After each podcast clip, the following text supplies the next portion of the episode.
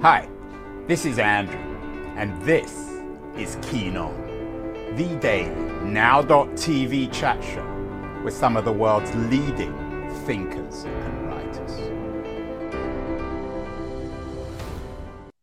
And not only writers, but analysts on writers, thinkers on writers, critics on writers, with my favorite literary critic, um, who has become a regular on the show, Bethanne Patrick, the book critic at the LA Times.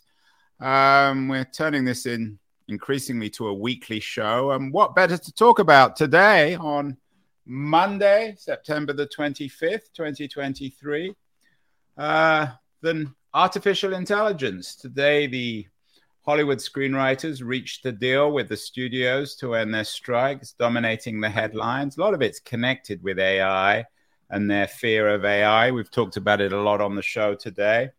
Everyone's familiar with the uh, authors who are suing OpenAI. Um, uh, George Martin, Jodi Picoult, and others are joining the Authors Guild in a class action suit against OpenAI. Meanwhile, uh, some people believe that we're on the brink of a humanist renaissance, at least according to Adrienne LaFrance in The Atlantic what is beyond doubt is that AI cannot be ignored, however, we disagree on whether or not it represents an existential threat. And I know that Bethanne has been following all these stories very carefully. How, Bethanne, I sometimes ask this of my uh, science fiction writers. How could you prove to me that you're not a bot, that you're the real Bethanne Patrick? I can prove that to you just by showing you how much I need a haircut, Andrew. bots can't grow this. I really need to get into the salon one of these days. But it's true. It's true. How can you prove these things? And I want to say up front that I am actually one of the authors who signed the Authors Guild letter in this suit. I am a proud member of the Authors Guild, and I'm also really happy about the results of the writer's strike. I know it's not really over, but this is great news to know that there is some kind of rapprochement happening. And of course, as you said, Andrew, a lot of this has to do with AI. A lot of this has to do with writers not wanting to become obsolescent. And uh, we cannot ignore AI. Uh, we might like to, we might like to put it in a little box over here and forget about it, but it's here and we have to deal with it my personal hope, and I won't go too far into my personal feelings about it, is that it will become a tool and that we will learn how to regulate it the way we regulate other tools that we have. But right now, it is a hot topic in academia, in writing circles, really everywhere. So we need to talk about it. And of course, what better way for me to talk about it than to talk to you about some novels that are taking on the subject. And I think it's quite interesting to see how differently they each. Um, yeah, as, as, I was saying to you, we, we were, or you, you were half joking that you didn't think either of us were huge science fiction fans. And I said before we went live that I don't think you can really write about the world today unless you're a science fiction writer in part, unless you're doing pure history. I was pleased to see that one of the books you want to discuss is actually one I'm rather familiar with. Um, Stephen Marche is an old friend of mine, a, a Canadian bomb thrower, and he has a new book out, Death of an Author. I think of all the, the writers that we're featuring today, he's probably the most optimistic about AI and writing, isn't he, uh, Bethanne?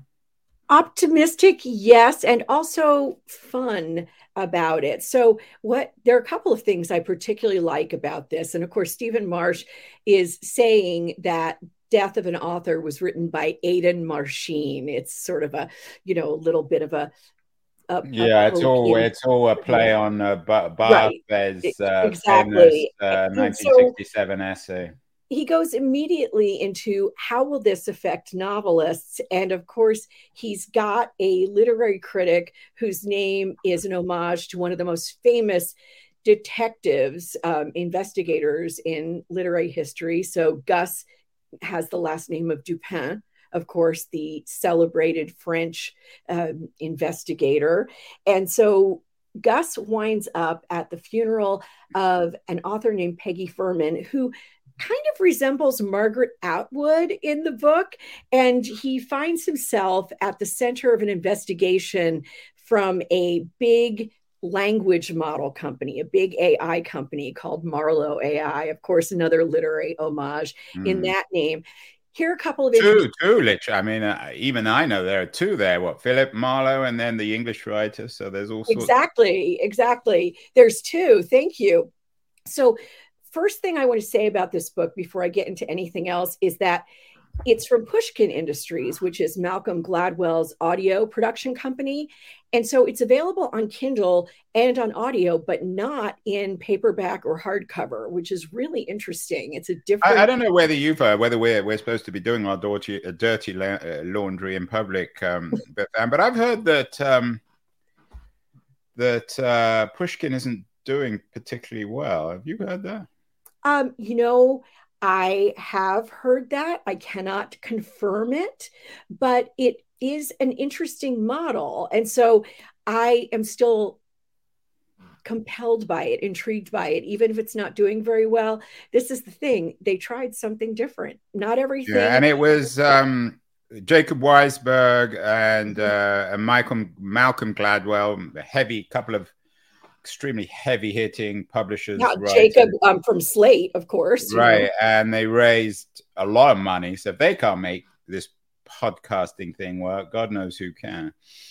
I know, I know, but I do think that this is kind of a, an interesting book because what we haven't said is that it is Stephen Marche's work but what does that mean? Because he used three different kinds of AI generative engines. Let's see. Um, I know he used ChatGPT. Um, oh, Cohere, and I can't remember uh, uh, Sudowrite. He used those three programs and put together a really fun and engaging murder mystery. So here's the interesting thing about that. And Laura Miller at Slate says this as well. Um, but I was also really happy to tell you that it's a good. Um, the death of an author is entertaining. And Marche says here's the thing. You can have AI put together all kinds of scenarios, all kinds of details, but it doesn't do very well at plot it doesn't do particularly well at storytelling. And so Marche says that's where he came in. He had to take all of this material that it was able to generate, that the three apps or programs were able to hmm. generate, mm. and then put it together in a coherent story.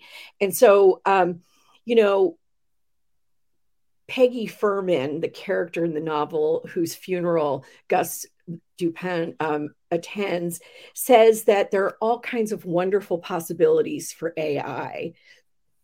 I don't know, but I do think that Death of an Author shows that there might be some interesting work for authors to do. Yeah, it's a partnership. I mean, what Stephen says is, and, and he's not alone in this, is that right.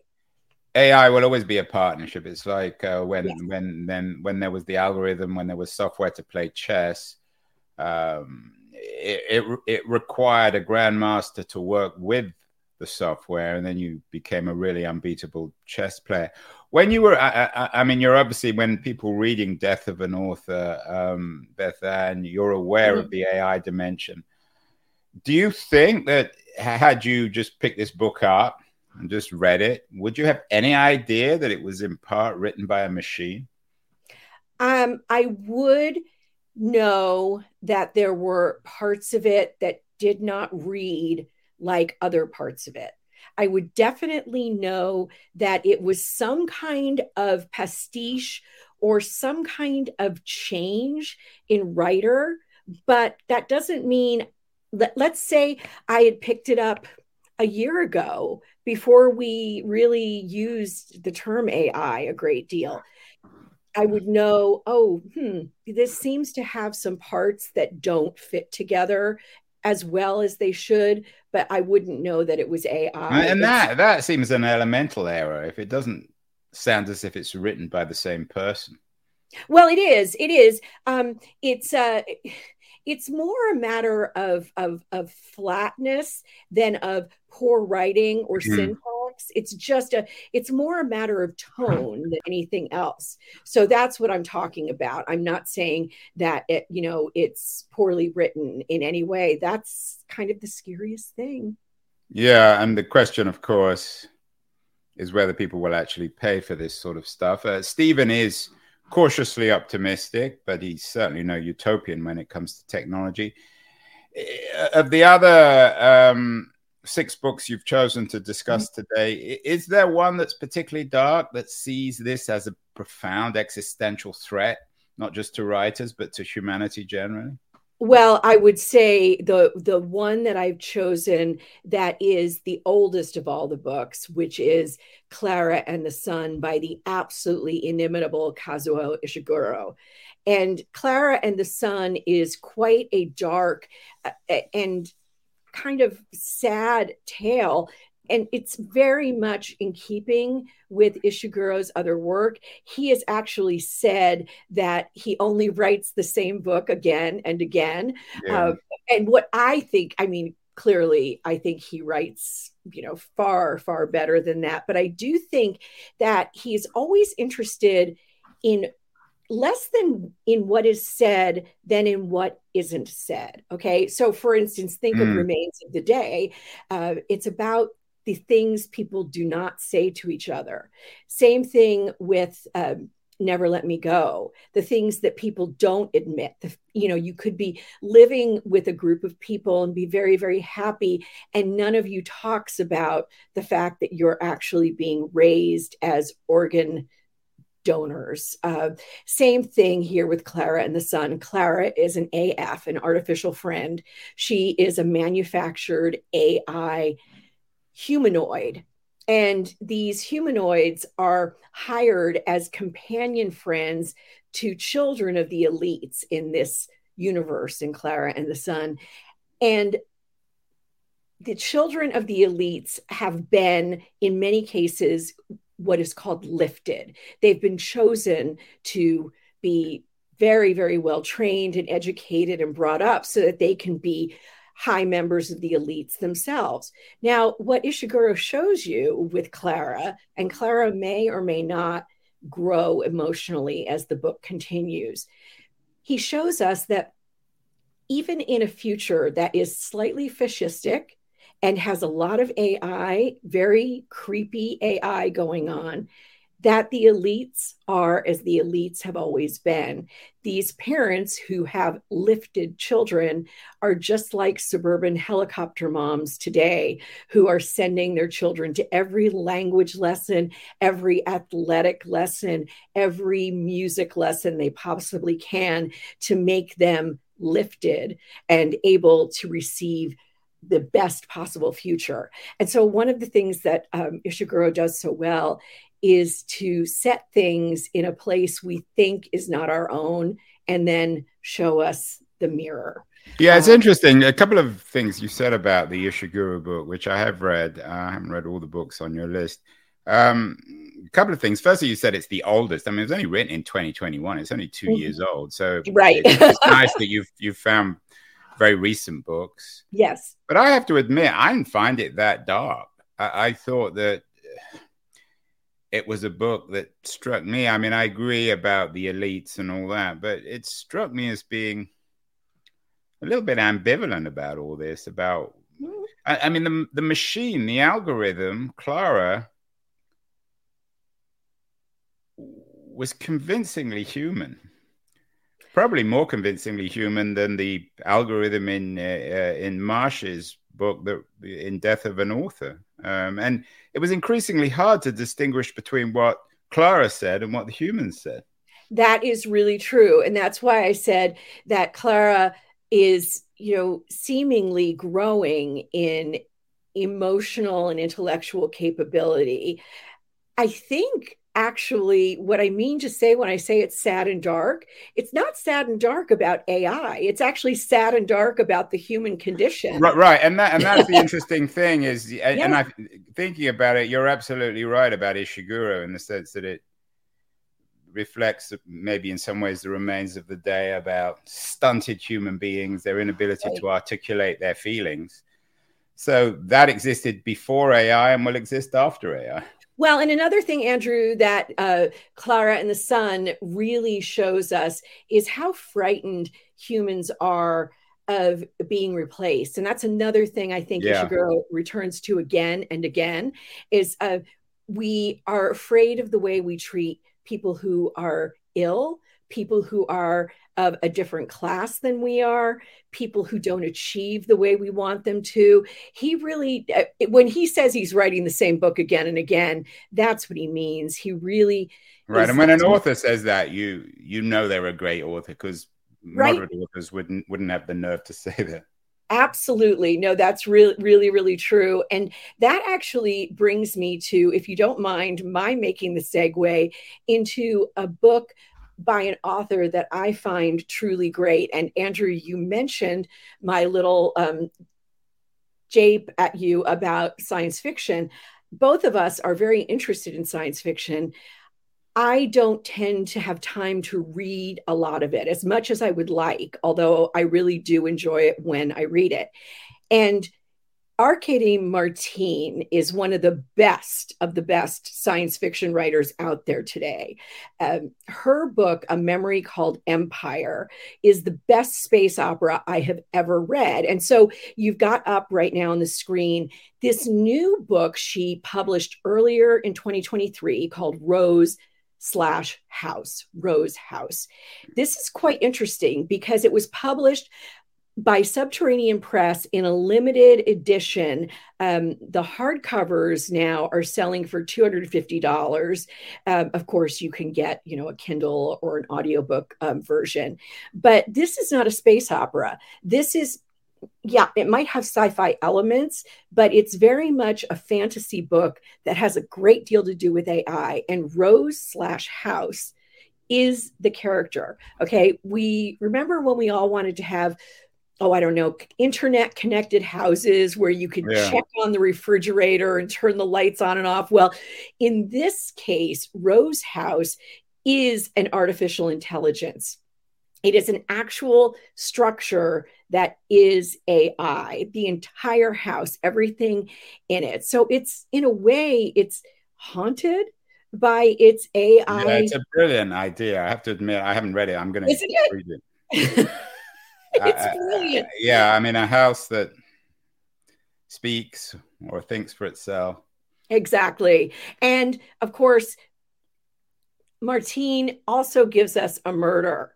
And so getting the murder solved is going to be really, really difficult because the house is not giving itself up. The house is able to shut everything down. So it is an earthbound Arkady Martine book that um, really lets us think about what it means to be on the grid this is a completely different level than anyone has considered before. And I just want to say um, a couple of things about it that Martine, who has that's a pseudonym, and uh, herself has a PhD. I can't remember literature or some other kind of cultural studies, but basically, she is a brilliant and elegant writer. This is not just some kind of formulaic um, fantasy or science fiction. This is you're in the hands of a real storyteller, and it makes it, it just ups the ante, but it also shows you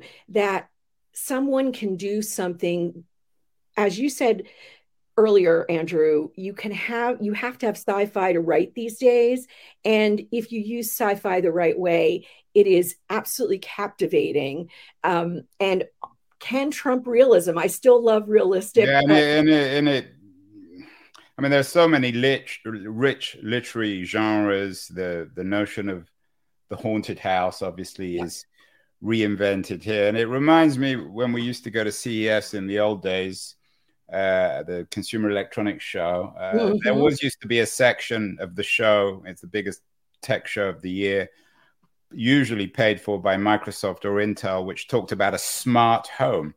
So right. I assume that the, the idea of a smart home or the metaphor of a smart home is one of the themes, or maybe a, a not so smart home in, in this book. Well, as you said, it's such a brilliant idea. And I know that there are going to be people just racing to write versions of Rose House, but Arkady Martine has done it first. And yeah, she's got there first. Don't bother. Yeah, Try something more original. so well, no one can, um, no one can, can uh, imitate it, really.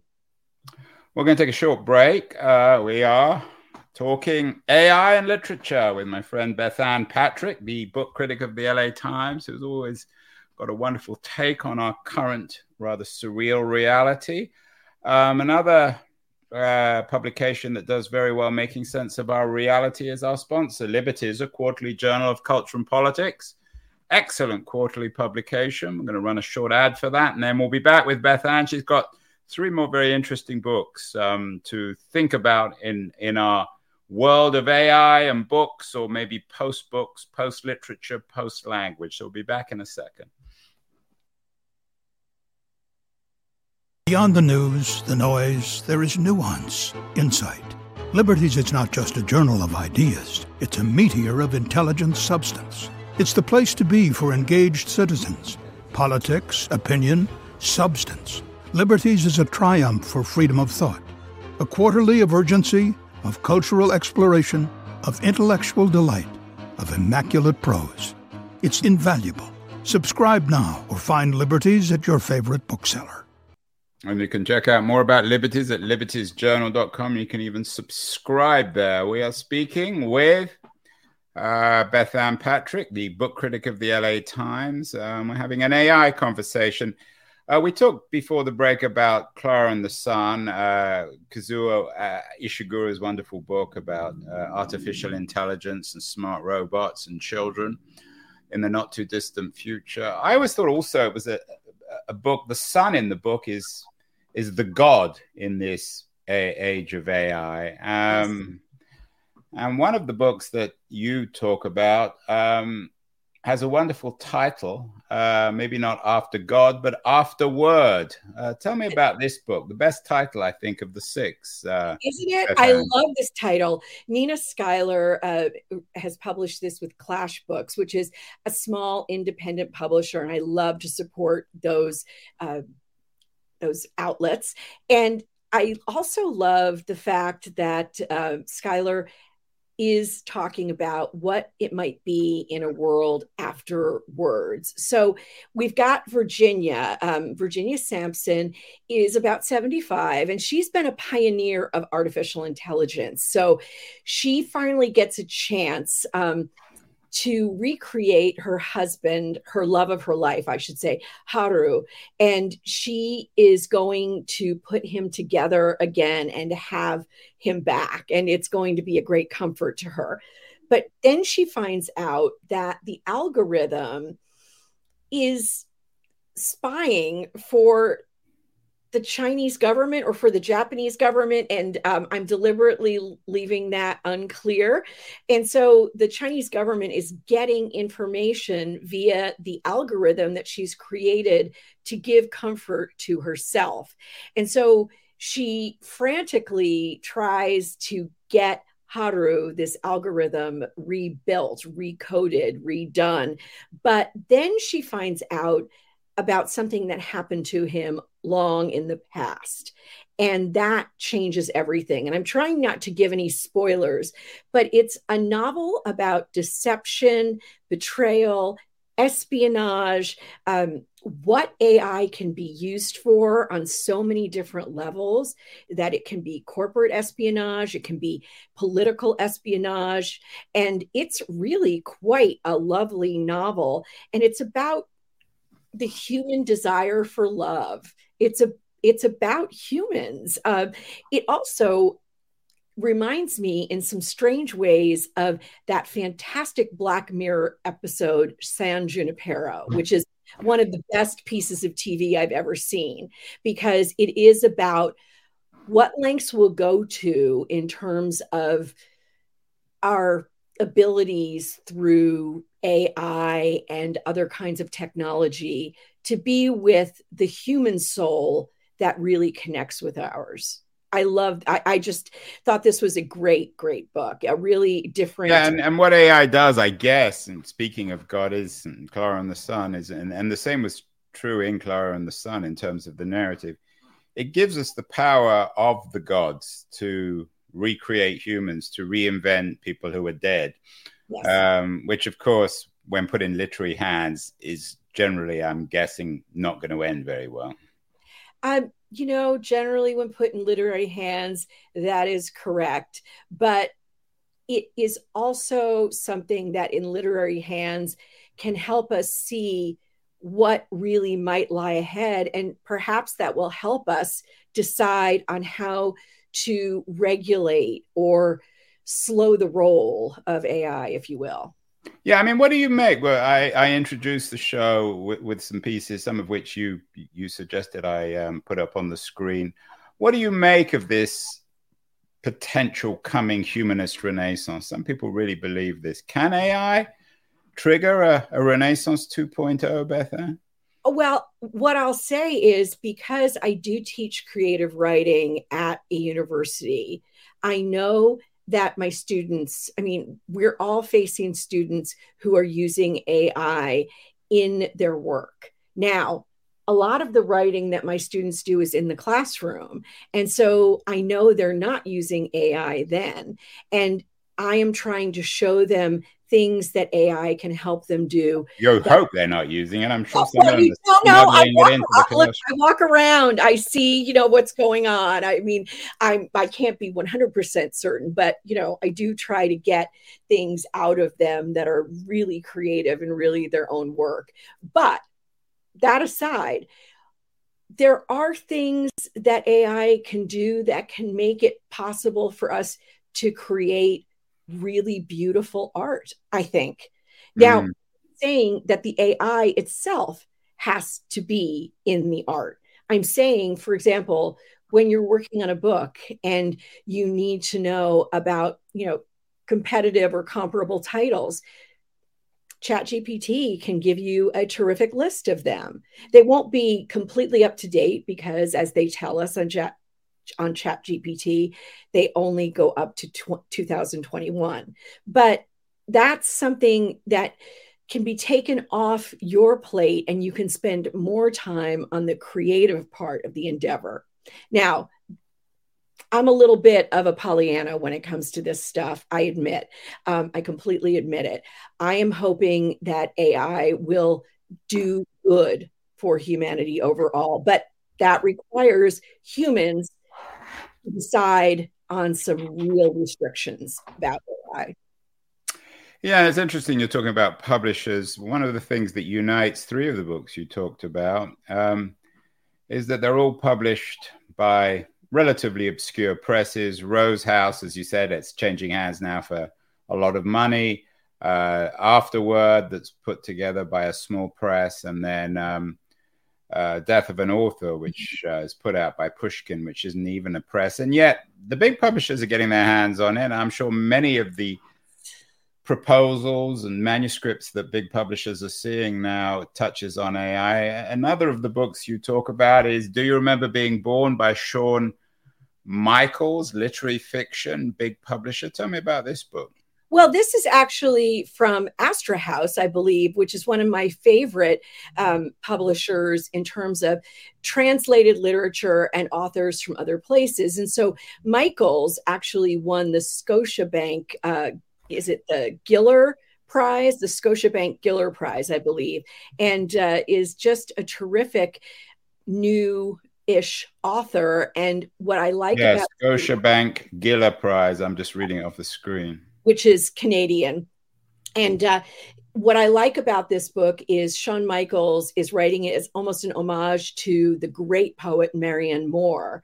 And Marianne, his protagonist, uh, um, based off of Marianne Moore, also wears a cape and a tricorn hat the way Marianne Moore did in um, in her real life. And so here we've got Marianne Farmer, um, and she's 75 years old, kind of like the character in Nina Schuyler's novel, and she wants to be able to help her son out in buying a house. But she is a poet. And even though she's world renowned, poets don't make a lot of money. So she's wondering what to do. And along comes an invitation from a tech company. And it says, look, if you write this poem with our bot, Charlotte, if you collaborate with our bot, we'll give you this much money. And so Marion, it's I, this is great. What an opportunity! And it's like Stephen Marche and uh, Malcolm right. Gladwell. That's right. And so she goes off to do this, and the book is quite interesting because, like some of the others on my list, it's less about interrogating the actual machinery of AI and the intricacies of AI than it is about human relationships. Because this one is about a mother her son and his family. And so wants to say, what do I deserve after a life spent as a creative, a great creative, a world renowned poet? Don't I deserve to get something for this? What do I get after a lifetime of this kind of work? And so it asks questions about what we owe our art when we're parents, what we owe our children, when we're artists and what we owe society when we decide to live a creative life. It's a very, very fine book. And uh, I think it deserves a wide readership. I don't want people to think, however, that when they go into reading Do You Remember Being Born, that they are going to get a lot of sort of AI tech, you know, yeah. it's it's really a humanist novel. And in a way, it's the the the intellectual background to all these cases about yes. authors suing suing OpenAI and these other platforms. They are the future. Mm-hmm. Uh, but the guardrails for their intelligence was helped by authors and also by social media. So, in a, in, a, in an odd way, firstly, AI is the first time we've really created a true mirror of who we are. Mm-hmm. We've got to figure out who's going to be rewarded for that and who's going to profit.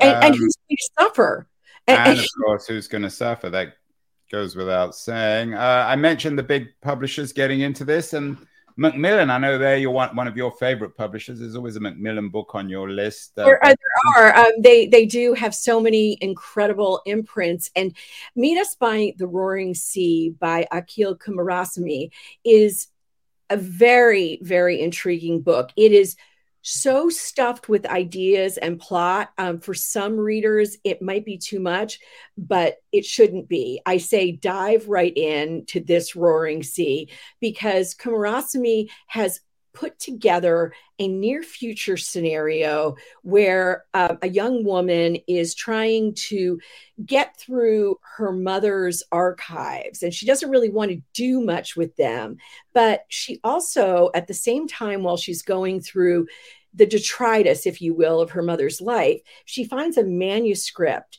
and it may or may not relate to her mother, about a group of female medical students in the 1990s. And they are living through a drought, they're living on the edge of war, but they're also trying to live a life or lives of radical compassion. And they are really trying to define what radical compassion means. And it's written, the entire manuscript, in Tamil. So the act of translation for the protagonist is actually something that lives along with her full time day job of working in artificial intelligence. And so how does AI compare to translation?